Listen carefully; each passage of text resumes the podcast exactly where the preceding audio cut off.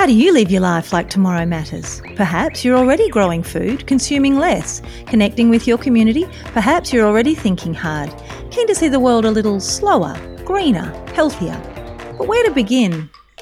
Here on the Future Steading podcast, we dig deep into the hearts and minds of blissfully normal people doing bloody amazing things, unearthing their moments of contradiction, their hopes and fears for the future, and what galvanises them to action, in the name of inspiring all of us to do a little more in shaping a better future today. I'm Jade, and this is Future Steading.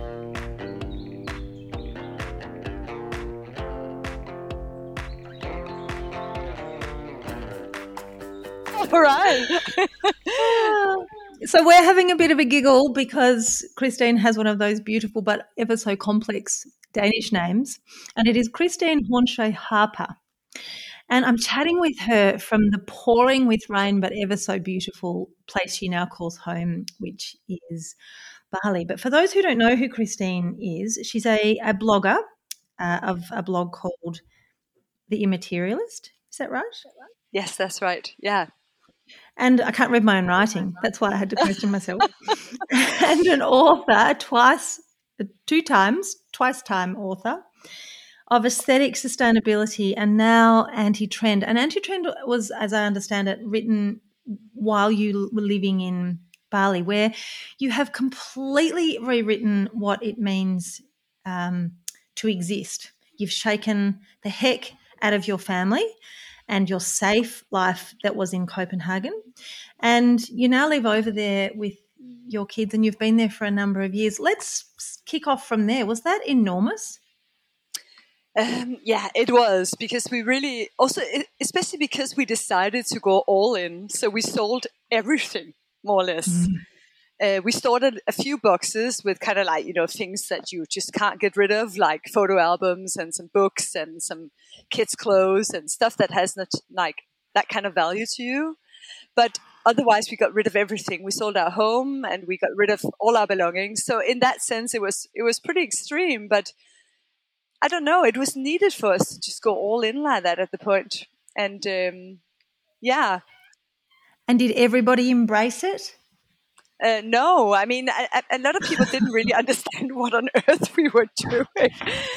Okay, so rather than um, those around you understanding, what about those of you who made the decision to go? Did everybody in your immediate family decide decide this was an exciting thing to be doing? Yeah, I mean, we had been traveling like the year before in Asia and came to Bali, and uh, we went to the Green School and mm-hmm. did a tour, not thinking that it was. I, I, just wanted to see the architecture, basically. But then mm-hmm. it just mm-hmm. started kind of like developing a bit in our minds that maybe we could do it. And um, we talked to the kids about it. I mean, now my youngest son was only four, so it's kind of easy with with that kind of age group. He was like, whatever, as long as I'm with you, right?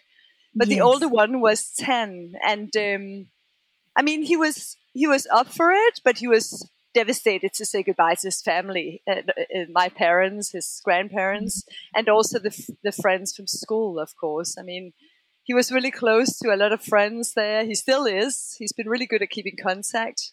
But of course, that was that was a big thing for him at that age, like kind of like a preteen. He was almost 11 and like was really starting to establish some close friendships. Of course, pulling him out of that was tough. But um, mm. but still, he was he was kind of adventurous too. I mean, and I think for him also knowing what it looked like because we had been here before made it made it easier to an extent, right? So he kind of knew what it was that he was going to. Mm-hmm. So, yeah, it was equal yeah. part exciting. It was equal part exciting. Yeah, he was exactly. Yeah, exactly. So it's an entirely different life that you now live to the one that you were living 10 years ago. Talk us through how you've navigated that. I understand you went traveling for a year. And I, I, know when you're traveling and everything is on your back, and you start to get a bit of ob- objectivity and, and, perspective on what we actually do need, mm. it starts to make things easier and you let go mm. of the material a little bit more. But as someone who had dedicated her life to um, aesthetics and the design principles and mm-hmm. architecture mm-hmm. that, that surrounded you, and that's really what your language was, how did you go um, recalibrating? Yeah, I mean, yeah, I mean, it, it was like kind of a, like a little bit of a funny transition because I, yeah, as you say, I've been working in the design academy for many, many years in Copenhagen and I was working with product design and fashion design. And so you could say material design products that were being made and sold. And it was the sustainable uh, direction we were going in, but still. And uh, all of a sudden, kind of like really radically just minimizing our belongings to that extent was was it was difficult. It was funny because I felt like it wouldn't be hard when we first started to do it because I had written so much about reduction of consumption and only owning a few good things and really minimizing your uh, belongings. And I talked to my students about it for years. And they had started really to also go in that direction, like just really working on designing those few good things. But still, it was really hard actually for me to get rid of things like that. I, I think the thing was also that it was it was a little bit like things became valueless all of a sudden. Like some of my things that I could actually, or our things, our belongings, like furniture that we could sell uh, or give to people that were really happy about them, that was okay. But then there were all those other things that nobody wanted at the end and that you were just standing with and like, what do we do? Do you, do we, and do you throw them out like at the end, like the last day before you leave? What do you do? You know? This is just it, stuff. It, it just felt so wrong to just like get rid of stuff in that way, and and yet we had to at the end, which I'm also mm. like writing a little bit about in the book, and that that kind of value loss like going from something that we used every day and that was useful to us to something being completely valueless to us and apparently everybody else too was yeah, strange. Nobody wanted it. Yeah, nobody yeah. wanted it. They were like, no thanks, no more. Because there are so many discarded things in our in our world, right? And mm-hmm. I would mm-hmm. even go to like kind of like, you know, shelters in Copenhagen and like, you know, secondhand charity shops and they were also a bit like no thanks no more we have so much and i would look into the the back office and I could just see piles and bags of stuff. So that was a really strange experience for me and something I've really thought about a lot afterwards and also written extensively about in my blog and in the mm. book too, because it was so so strange. Yeah. yeah. We have this cultural tendency to be endlessly grasping at the next thing. What are some of the ways that uh, I know you've talked about it about it a bit in your blog. But what are some of the ways that people can focus on permanence rather than short termism, do you think? yeah, it's it's a hard one, isn't it? Because I mean, if we're talking about kind of like belongings and products, I feel like that maybe even just thinking about when you buy something as an investment rather than a, a purchase for, for consumption is, is a good start it's, it seems like sometimes we don't have a big problem with investing when it's kind of like bigger things, but like especially when it comes to clothes, it's a little bit harder for us, right? I mean, we, we tend to mm-hmm. buy things and change it a lot. So that could be a start. But I mean, it's hard because we also live in a world where we are constantly bombarded with intriguing, beautiful photos of new, mm-hmm. exciting things. And of course, I mean, it's normal for human beings to get to get a little bit attracted to that, right? It's not well, because we're bad. mm. Yes, yeah, exactly. Um, so it's it's a difficult balance to find, but I feel like it's also got a lot to do with really starting to understand your aesthetic preferences and really tapping into them and understanding what really which objects that you purchase or invest in, ideally, really keep on nourishing you and that you keep on finding pleasure in wearing and using and kind of maybe even like under, trying to understand what, what are the commons between these. I mean, are there some things that uh, do you prefer certain colors or textures and in that sense kind of trying to understand your personal aesthetic can be a good start sometimes to to maybe minimizing those more short-term purchases that yeah, mm. ideally should be minimized, to be honest.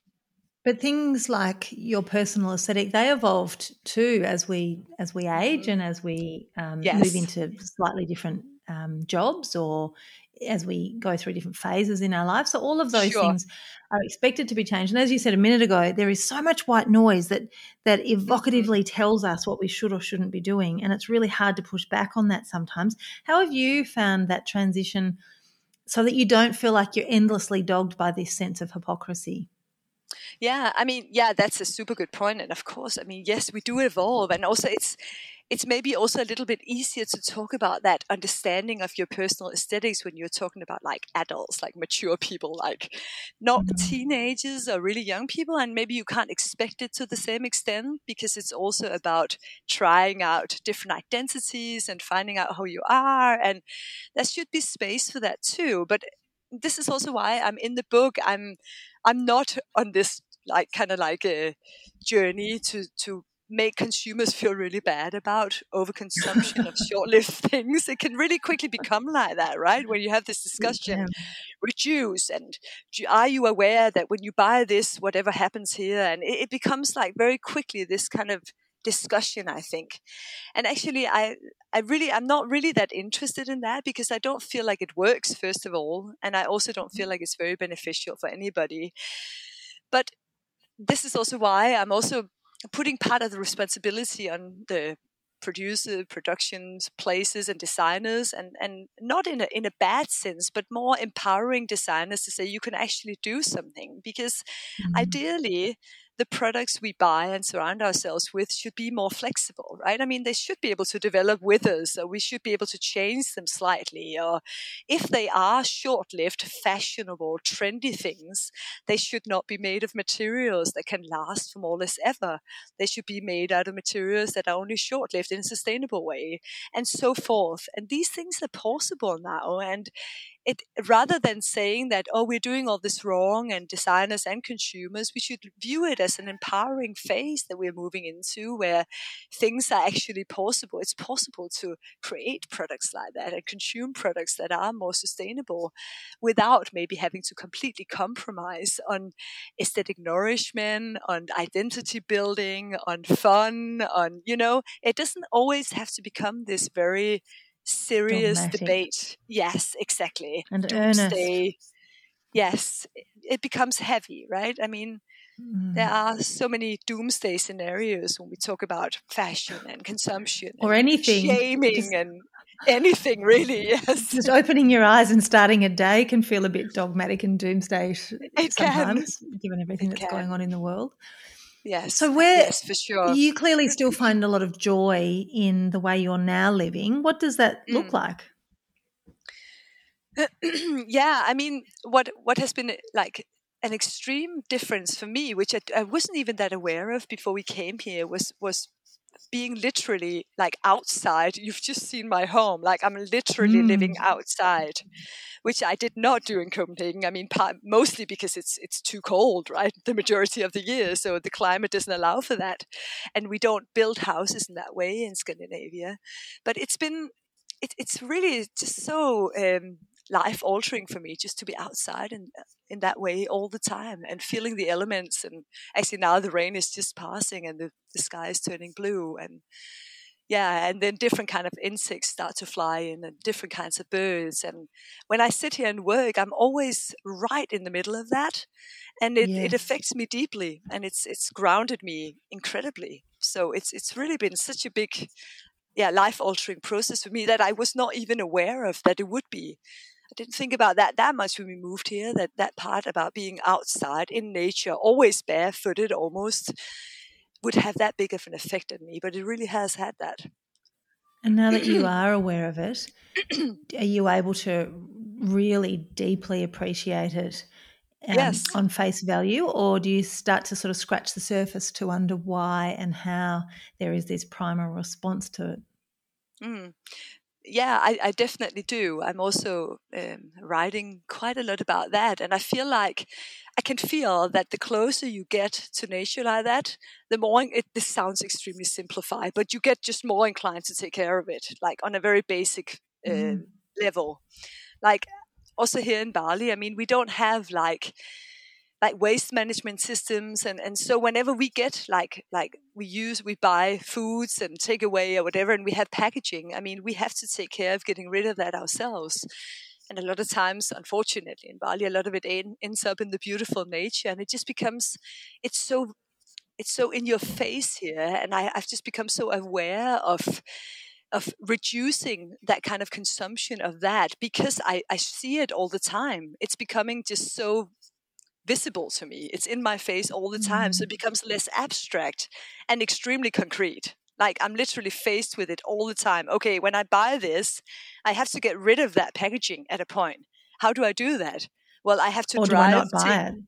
Oh, do, exactly. This is where I'm getting to. I mean, I end mm. up, do I even want to buy this? Because I have to. And if I do, I know the process. I have to store it first and I have to put it all on my scooter and take it up to this recycling station at Green School and sort it all, all and all this kind of stuff, right?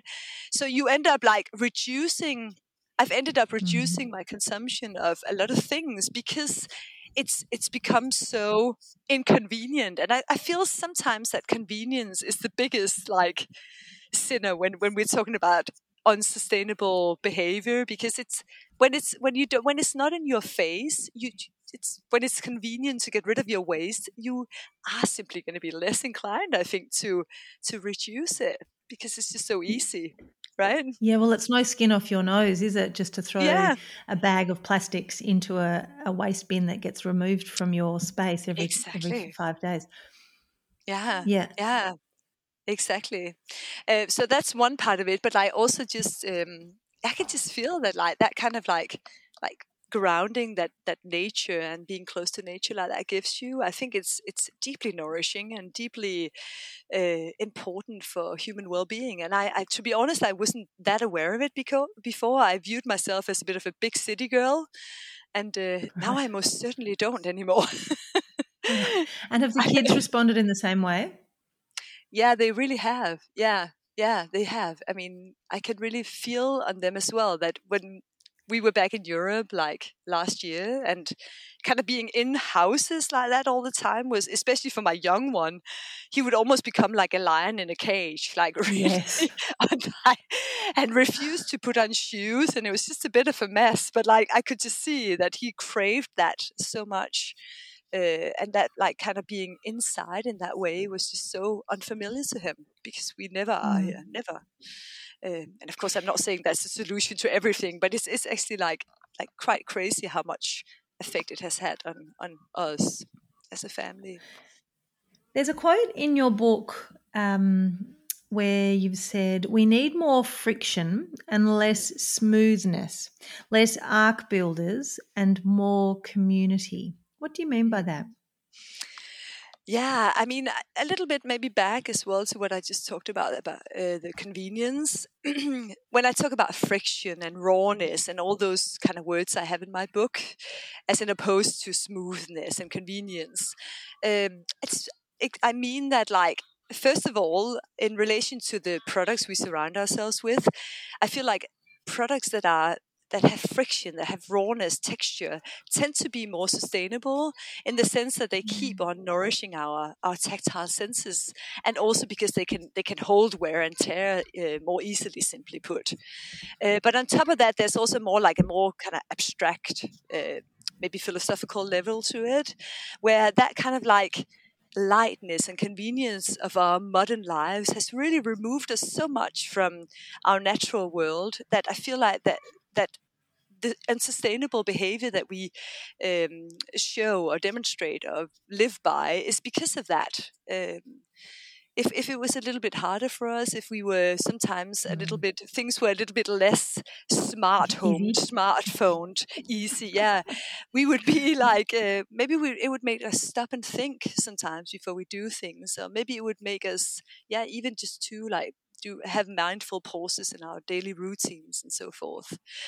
Mm. Um, and in relation to the other one about ark builders and community, yeah, um, I feel like sometimes it's also it's really important to understand that we can't just kind of like save ourselves. And I mean, as privileged kind of um, Westerners that move to to maybe uh, countries like Indonesia, like I've done, it can sometimes be easy to kind of uh, choose that path of kind of building um, your convenient bubble where everything works and your water is filtered and you know everything is taken care of like that and and not really minding the community and and pine, maybe even pointing fingers when rubbish is being burned next to your house and so forth without mm diving into the understanding of why it is that these people are doing this and without maybe saying okay if that bothers me well maybe i should get engaged in this community and and make a difference and make it stop and understand why they're doing it and not just build my ark and sail away uh, with with a few like like-minded people because that's not really going to make a big difference. Um, so that's yeah, simply put what I mean. And I'm, of course, diving a lot more into that in the book as well. But um, I just feel that it's so important to understand that we are we're in this together, and it's not enough that just a few privileged, yeah, um, yeah sustainably minded people do good. In order to really make a difference, we got to convince and help the the majority of people in our community to do it too. Otherwise, things won't really change. And yeah, we're going to have to shelter ourselves in our homes with air filters. And I mean, how great is that? Yeah. then we're yeah, again removing right, ourselves from nature. Yeah. yes. Yeah. Yes. Um, I know I've heard and read um, that you are a preserver of ancient traditions. And, you know, this I imagine is happening right under your eyes where you're living now. I don't know whether it was in your previous life in Copenhagen, but it would be great to understand what sort of traditions you're really embedding into your everyday life and whether or not the kids are in, on board with that and why you think there's value in preserving these ancient traditions. Yeah, well, I'm, I'm on different levels. I mean, I'm working a bit here in Bali with um, some weavers, uh, and in that sense, I'm more like professionally kind of like going in to help preserving some of those craft traditions that are dying out here right now, which is happening worldwide. And I, I, I actually I was engaged in that also when I lived in Copenhagen. I would travel with my students. We we were in India and Morocco and different places, Sri Lanka as well, to work with artisans in a similar sense. And this is also happening in Europe. I mean, it's a, it's happening worldwide at the moment. That that well, it has been for quite a few years now, that crafts traditions are ex- getting extinct because um, the craftsmen simply can't compete with the mass produced goods. Um, that we can conveniently buy to a very low low price and that are very accessible to us because we can order them online. I mean, it's very hard to compete with, especially when they almost look the same as well. Um, yes. And also to understand why you should pay, you know, 20 times more for a craft product that looks almost the same as the cheap uh, replicant. I mean, it, it is a difficult one, right? So I'm, I'm, I'm kind of working a little bit with what does it take to to encourage people to uh, to purchase things like that, to invest in things like that, and why is it important? Uh, what is it that we mm. lose if if we don't? Uh, we we lose so much history and so much. Um, uh, yeah, cultural knowledge about how to be a human being and how to live. Mm. So that's one thing. But I'm also like, yeah, I, I do write a bit about like uh, putting like rhythms into your life and like your your life's chorus and how you can kind of like um, foster build up rhythms that constantly nourish you. And this is not like I'm, I'm writing also in the book about how you know the whole slow living simple living movement has brought that into focus and i i approve of that so much because i find it so important but unfortunately i feel like sometimes people connect that very much with almost like an ode to dishwashing right or making your bed and i feel like it should be a little bit more than that right? I mean that's great if you find great, great pleasure in doing the dishes or making your bed every day and that that grounds you but um, building up uh, nourishing rhythms that ground you every day, I feel is very important. It could be doing the dishes and making your bed to start with, but then it should probably be a little bit more than that too. And it should also involve um, mental uh, uh, rhythms of, of engaging is something that you are you really find important and and working like that or just like having like a, a, routine of every day sitting down and writing something maybe journaling or writing something else or whatever it is that works for you but but something that you do every day maybe even at the same time like almost like a ritual that can ground you mm. um, I, f- I find that extremely nourishing um, mm. and when i don't do it I, I can feel that it's i miss it because sometimes I also don't. yeah, I think that repetition is something that has held us as humans since time immemorial, and it's really important to acknowledge that that that replica or represents safety and assuredness and security. And it's really um, important to acknowledge that that's how we have existed for mm. all time, other than that maybe the last three or four or five decades where we've just had this pace that is beyond our ancestors' mm-hmm. imaginations. And mm-hmm.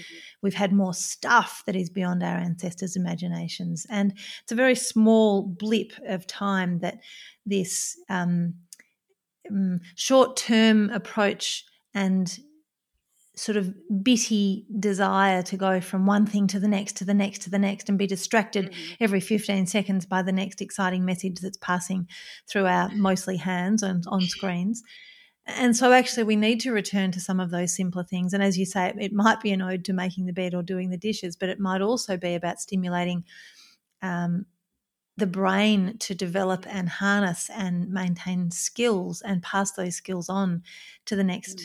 generation exactly and and like also maybe about like understanding that that sometimes things take time and like engaging in building up skills that are slow to learn. Like i mean i feel like yeah mm. we are in this exactly like you're saying this extremely high pace time where we get distracted all the time. I mean i can feel it too. Like it's it's i think everybody can feel it like that how hard it can be to just sit down with a book in the afternoon if you have nothing else to do without just checking your phone or without just it's so difficult um, but that's also why it's so important. That's that that is about bringing more friction into your life more heaviness because i'm actually also encouraging that in the book um, less lightness and more heaviness and it, it's not meant as like grief or anything like that but like nourishing heaviness things that take time and that you have to like work to get to it's extremely satisfying and we forget that i feel sometimes in this like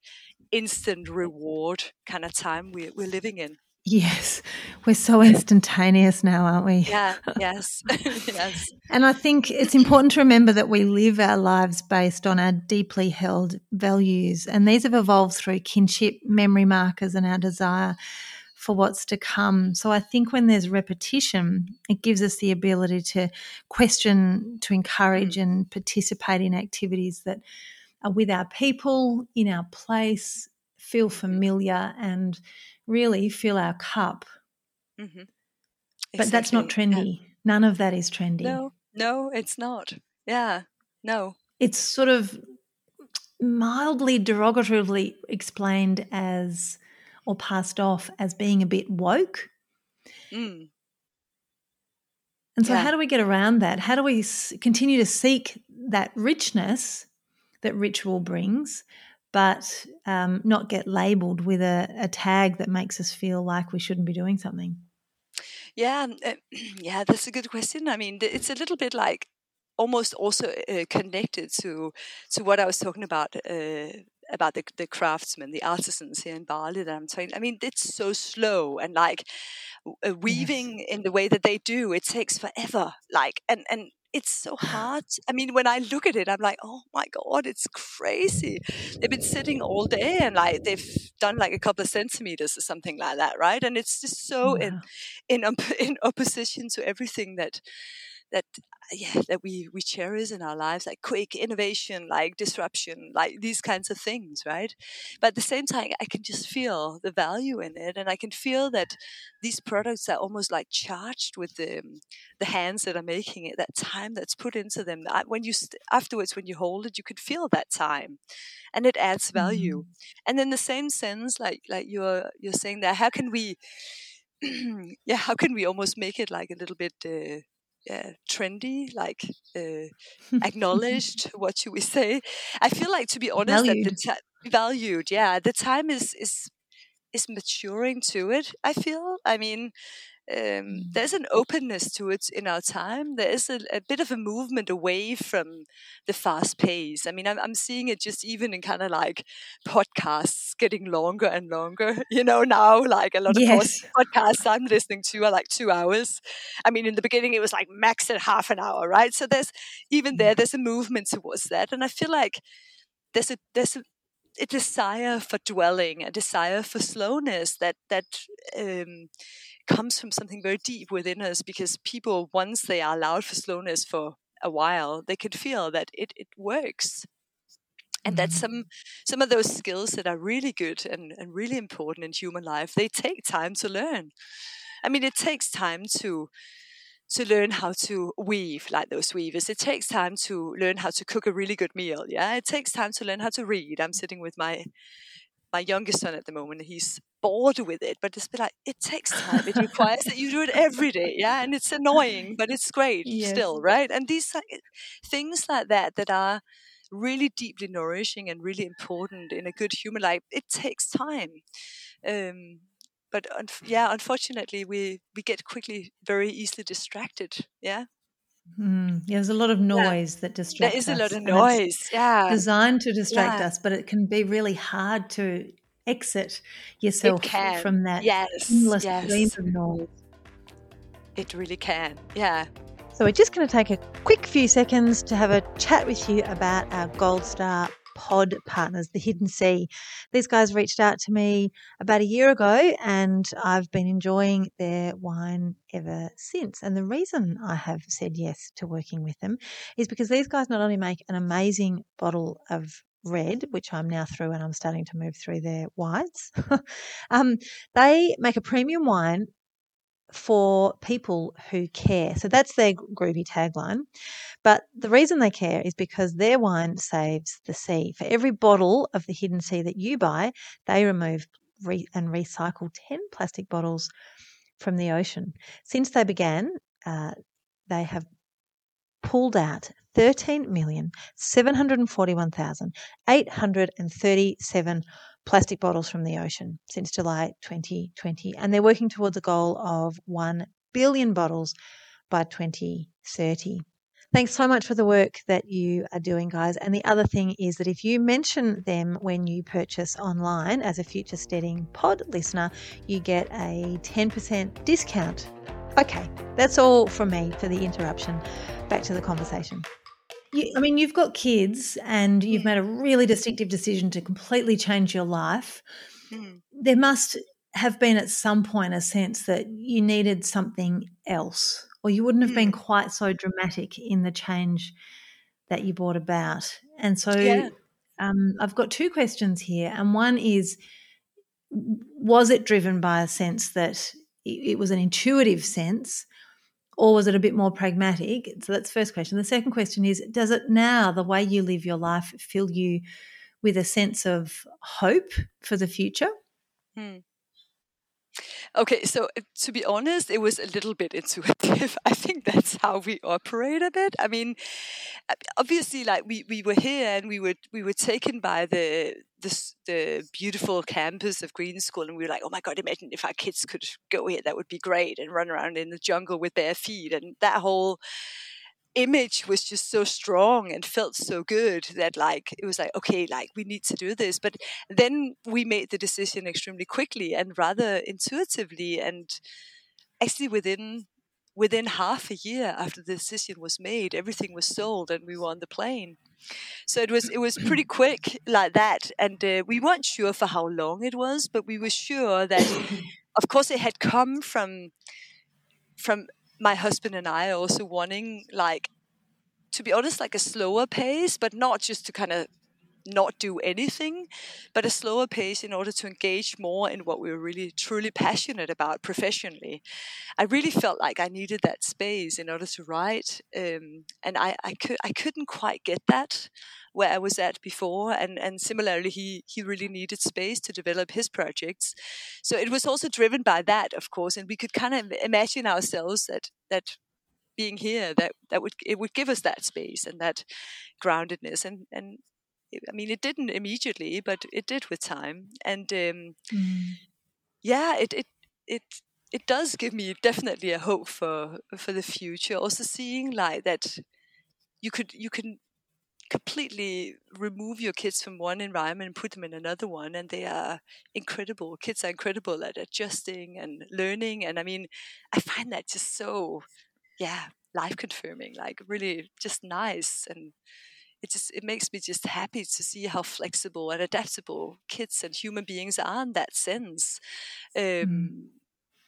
yeah i think that's really that's a really beautiful takeaway from it. And uh, i mean we'll see i mean what happens. I mean i'm also open it could also be like i don't know if we'll be here forever but we're here now and it's it's good for us now and uh, we'll see it, it's also given us mm-hmm. like kind of like we i mean it's not that difficult to do we thought it would be but it wasn't that difficult so we could we could do that again you know mm. that kind mm. of feeling yeah what have you had to unlearn in order to live the way you're now living um, I, I feel like, to be honest, one of the one of the biggest challenges for me, uh, we thought because when we just moved here, we decided to go all in. So we moved into this like extremely um, I wouldn't say primitive, but yeah, primitive might be the word. Bamboo house. There were no doors, no walls. There aren't walls here either, but still, this was more extreme. The toilet was like a compost toilet, so we didn't even have like a like an ordinary toilet and these kinds of things. And it was in the middle of the jungle, in a in a small community. And and um, I thought that for a family that would be really challenging and really good for us to live like that, like always had like mm. muddy feet, like kids were running around and like there were bugs everywhere and animals and dogs and uh, stuff like that. But that wasn't really, it, it strangely wasn't that challenging, even though we came from this city life, like in an apartment in the center of Copenhagen from to that. It wasn't, it wasn't that challenging. What I found the most challenging and still kind of deal a little bit with is that kind of like, I mean, for many years I was working like a more you could say ordinary job where you go to work and you do your thing and you're off. And now that i'm not and i'm in charge of like my daily routine like that myself and that that's been really hard for me to structure that. And to also kind of like embrace the fact that I don't always have to like work for eight hours in order to feel like, okay, now I'm off and now I can do what I want. That everything should be more fluid. But it's it's been strange for me to experience how hard that has actually been for me to give up that. Yeah. That kind of like recalibration weird, of that industrialized expectation. Exactly. Like unlearning mm. that. That's where value sits. Yeah, it's it's just been so hard for me to feel like no, like some days, like I'm riding for an hour and I've gone really far, and maybe that's enough. Like maybe there's no more in me that day. And then mm-hmm. to accept that and to embrace the fact that that's okay, it's so difficult. And unlearning those cultural conducts have been so hard for me, and I'm still really dealing with it big time. mm, and it wraps yeah. your identity into it, doesn't it? And you yes. start to question your value and your contribution and mm. what your role is. Yeah, yeah, exactly. So, so uh, unlearning what work is and what work and, and, and leisure time is and how you can structure that and maybe it, it doesn't have to be separated and all those kind of discussions that yeah many people have in, in our kind of modern world um, mm.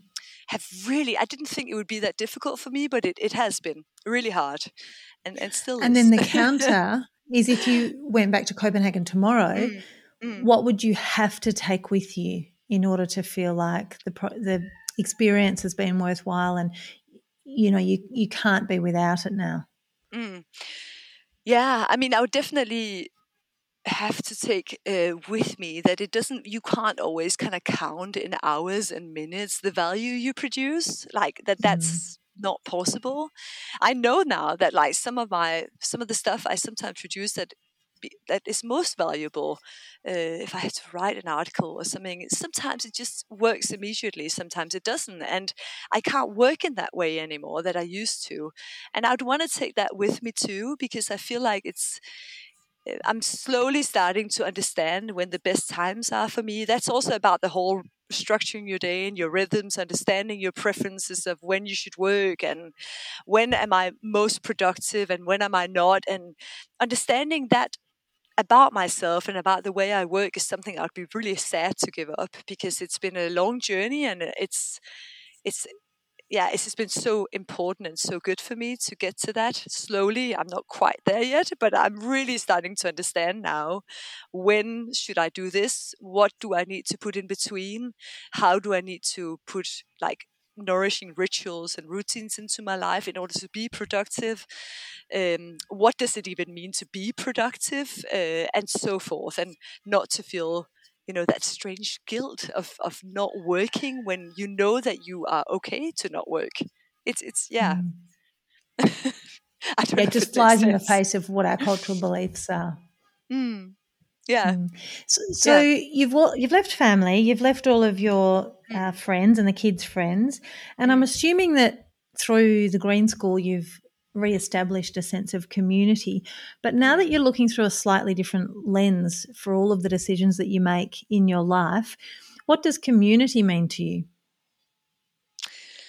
Yeah, that's a, that's a really interesting question. I mean, yeah, I, de- I mean, I, I definitely like have found a great community here, um, and uh, I feel like community is is something that um, is is should be should be maybe also around like in order to really be nourishing to you around like uh, like like some some like-minded people where like i was just talking about like it needs to also involve uh, the local people here i feel and in, involve the local community mm-hmm. uh, in order to really make sense it's a little bit funny when you move to a place like this and you immediately surround yourself majorly with with expats because this is how it is, yes. right? You, you when you move and you you start in a big international school and and you get kind of wound up in that, and it's easy to do.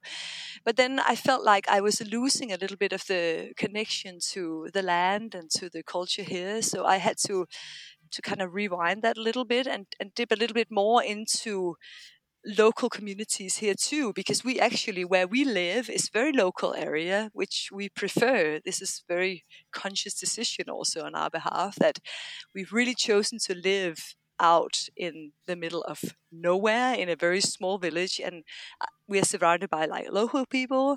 And um, that has really given me a different kind of connection to the place. So community also for me, it needs to also connect you to the place where you're living, especially when you're living far away from where you're from. You could say like, this is not mm-hmm. my obviously my home country, and I will never be Balinese. Um, that's okay, but I still need like some kind of a connection to this place, and I need to feel like that I'm I'm grounded in that in order to really be able to be here for a long time i feel. I mean if you come here for a year two years which a lot of people do um, maybe it's okay to kind of just you know enjoy that also really beautiful and nourishing expat community that there is here. But when it's a bit more long term i feel like you need that. You need to to uh, to dip into that uh, the other kind of community which involves like locals and involves getting a connection to the place, involves learning the language slowly, involves these kinds of things, and for me also involves um,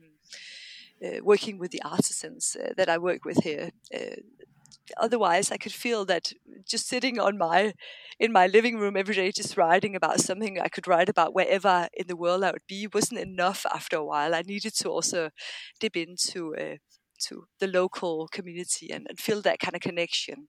Yeah. Mm. And I imagine it's quite sensorial. Mm, yeah. Mm. It really is. Bali just is. I don't know. It's it's funny when I'm away from here. I miss that the most, like the feeling of Bali, um, the mm-hmm. moisture, the heat, the the different the winds. The, it's it's a very it is a very sensorial place, especially because you I mean, you're always barefooted. You're, you're, always out in it, right? Like with not very much clothes on. So like your body is literally soaked in it all the time. So yes, yeah. yes, that connection is is important, very important too. And mm. uh, yeah. And you said you're living in a little small town. Mm. Does that mean that you've found ways to replicate what the locals are doing in order to really entrench yourself in the local mm. community by eating local locally grown food and participating in local festivals and, and local mm. craftsmanship well we're trying i mean it's funny you're mentioning the local food thing because it's it's it's a difficult one to completely give up your food habits. Didn't think it was as difficult as it is, especially when you have kids. That they still yes. really like to get some, you know, like pizza, like those kind of like more Western foods. So of course we we we make that ourselves too. But we're trying as much as we can to buy local groceries out here to cook from. Um, but yeah, it's it's not always easy, but we really try. And and especially, I, I buy all vegetables and stuff around here by local people. Um, so that's that's nice, and it gives me a really good connection. And yeah, we do have like established some some really beautiful friendships here that have enabled us to you know attend like Balinese weddings and, some of all those beautiful ceremonies they do here, and that really creates a a strong connection to the place as well because it's such a big part of, of the Balinese people's life. It's ceremonies all the time. Last yesterday we just had full moon here in Bali, and of course entire yes. Bali is full of ceremonies whenever there's full moon. Um, and uh, yeah, in order to really understand that culture, you you have to attend some of those ceremonies, which we do sometimes to get invited to, and that's beautiful too. Yeah, really creates a good understanding of the cultural richness that comes from that repetitive seasonal celebration. Uh huh. Yeah. Yeah, yeah. It's also a lot about those rhythms, right? The full moon, the the seasons, the new moon. Like it's always about those kind of rhythms, and in that mm. sense, there's that more indigenous way of navigating in the world and like looking at the sky and oh, okay, now it's soon full moon again, and which is really interesting actually to me and and beautiful. Yeah. And observing whether you respond to all of those things physiologically and emotionally. Yes, exactly. Yeah. Mm. And, and once you get aware of it, and the kids, exactly, once you get aware of it, you start to think like, whoa, you really do, I think. Mm-hmm. Especially when you um, maybe just convince yourself that you do, but it feels like, like you do. I don't know. I think yeah. that that ability to truly connect with country can feel a little bit orchestrated in the beginning, but when you actually sit and seek affirmation from the mm. natural world, it does actually come. You start to wonder whether you're making it up. But I think when you give it the time and you really entrench yourself in the place, even yeah. if it's not where you and your your uh, heritage comes from, I think you can start to read and feel that you are just a tiny speck in the world around you. Exactly. I had I had I have some interesting experiences sometimes with my youngest son, who's very much about. He's really really good at reading nature. Like he says, said to me the other night, "Listen, right now the cicadas eh, they always scream at a specific time of night, right, like at dusk." And he said, "Listen, t- tonight they're screaming in a different way. Can you hear it? Listen, mum." He said. And I was like, "Yeah, I guess they were a little bit more." And he said, "That means that rain is coming very soon." And then, sure enough, it did. And I was like, "Oh my god! Wow. Like, how did you know that?" And like, I've yeah. had a lot of experiences like that with him lately, where he'll say like stuff like that, or he'll he'll look at like animal traces in the ground and say, "Oh, those those traces from ants they're like a big kind of red ant that they look you can see it a little bit different than that one and so they're really he's really starting to read nature in that sense and understand about when rainstorms will come in and thunder and like it's it's really interesting to me and i'm like always writing it down when he says wow, it because i've started writing a new book now um, that I call uncultivated, and it's very much based on an observation like observations like that and how when you unlearn some things you learn new things as well and like mm. how that kind of reading our natural surroundings is something that has been mm. removed completely from from most uh, kind of like late modern western type cultures where you live in cities and and tame mm. nature all the time and uh, yeah and yet it's primal we're all it's inbuilt so with this intuitive exactly. knowledge we just have exactly. to actually tap into that intuition into that exactly that sense for survival yes and i mean yeah and it, it shows it so much that he because of him because he's still he's still so young that like it's there right and for him i guess maybe i think that's why it's easy for him at least this is my theory right mm-hmm. now. But um, hmm. I'm, I'm, investigating it a little bit at the moment and observing it. It's it's very funny to to notice. Yeah. Mm, I love learning through our children. It takes mm. patience, though, and we don't always have the time for that patience. But it's a good lesson to be reminded of. It is, yeah, it is. And so your book is out now. It's mm-hmm. available everywhere.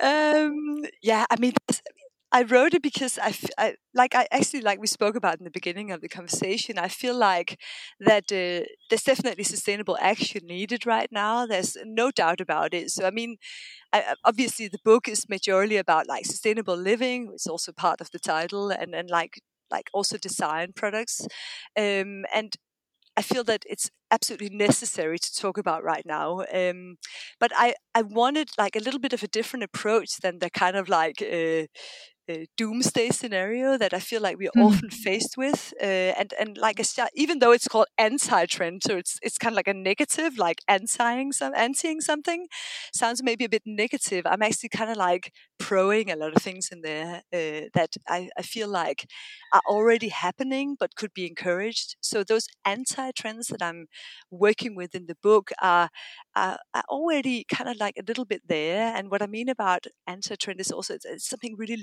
long-lived, something that dips into those really primal needs of human life. That those things that we've been talking about today, like like establishing a community that makes sense, that that is is nourishing to you because it grounds you in in one way or the other and and like establishing nourishing routines in your life that can fulfill you mm-hmm. every single day so that you can be productive in the way you want to and uh, establishing um, good connections to the people you love and the the things you have around you so that you appreciate them and you don't replace them all the time and and and mm-hmm. so forth so establishing all those kind of anti-trendy nourishing rhythms in your life that are long lived uh, and uh, and not fleeting.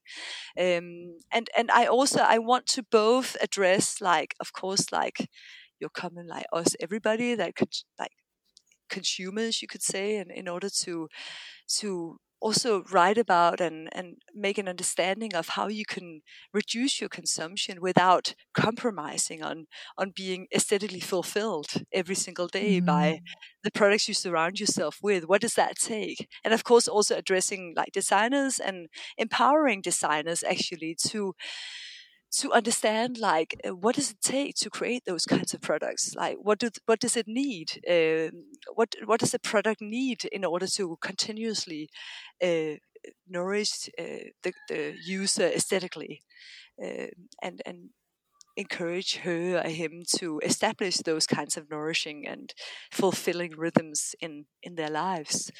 Um, yeah so i'm addressing kind of both designers and and consumers, the people that are interested in living sustainably.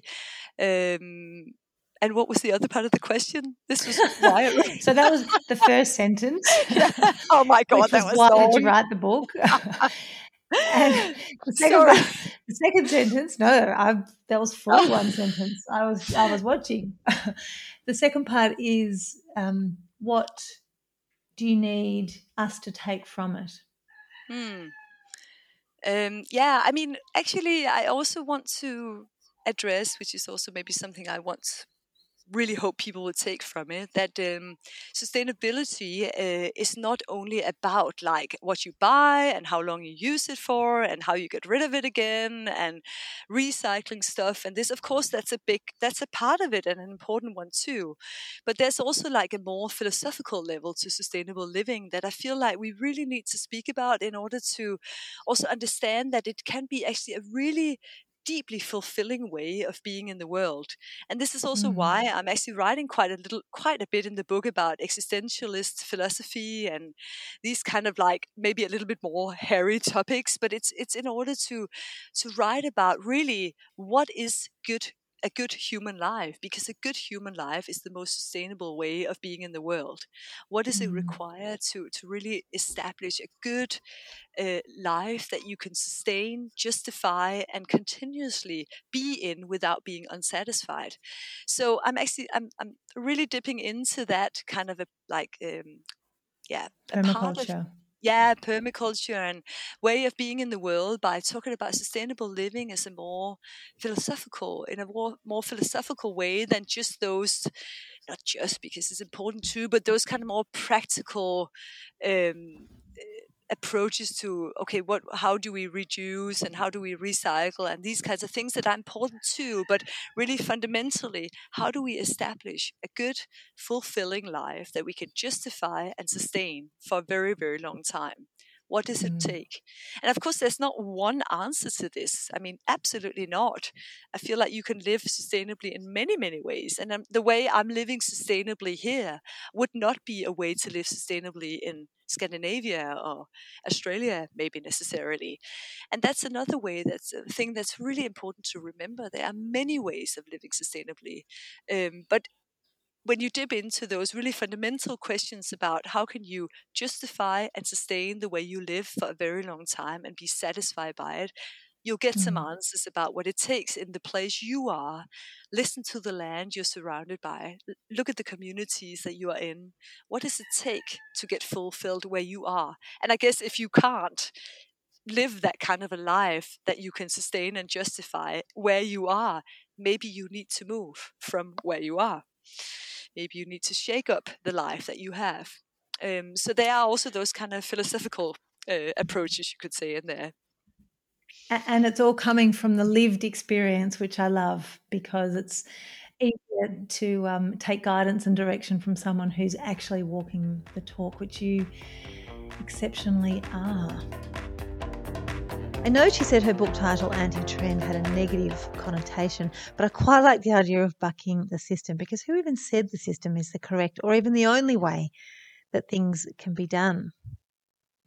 Now, have you heard of the Regen Narration podcast? Well, until recently, I hadn't either, and I'm buggered if I know how it escaped me, but it really is bloody magnificent. The host is Anthony James, and recently he visited our farm with his wife Olivia and his son Yeshi to interview me, and in turn, I interviewed him. He's a creatively and gently spoken gent, and AJ really is a natural storyteller. He's a gifted conversationalist. So I'm particularly delighted to be sharing our yarn with you in a fortnight. Of course, there's a hearty shout out that needs to go out to our Gold Star pod partners, the Hidden Sea Wine. Hope you don't mind having the small interlude in our um, pod conversations. It's what gets us through. And our supporting partners, Nutrisoil and Wolf Australia. All of their links are in the show notes uh, each week.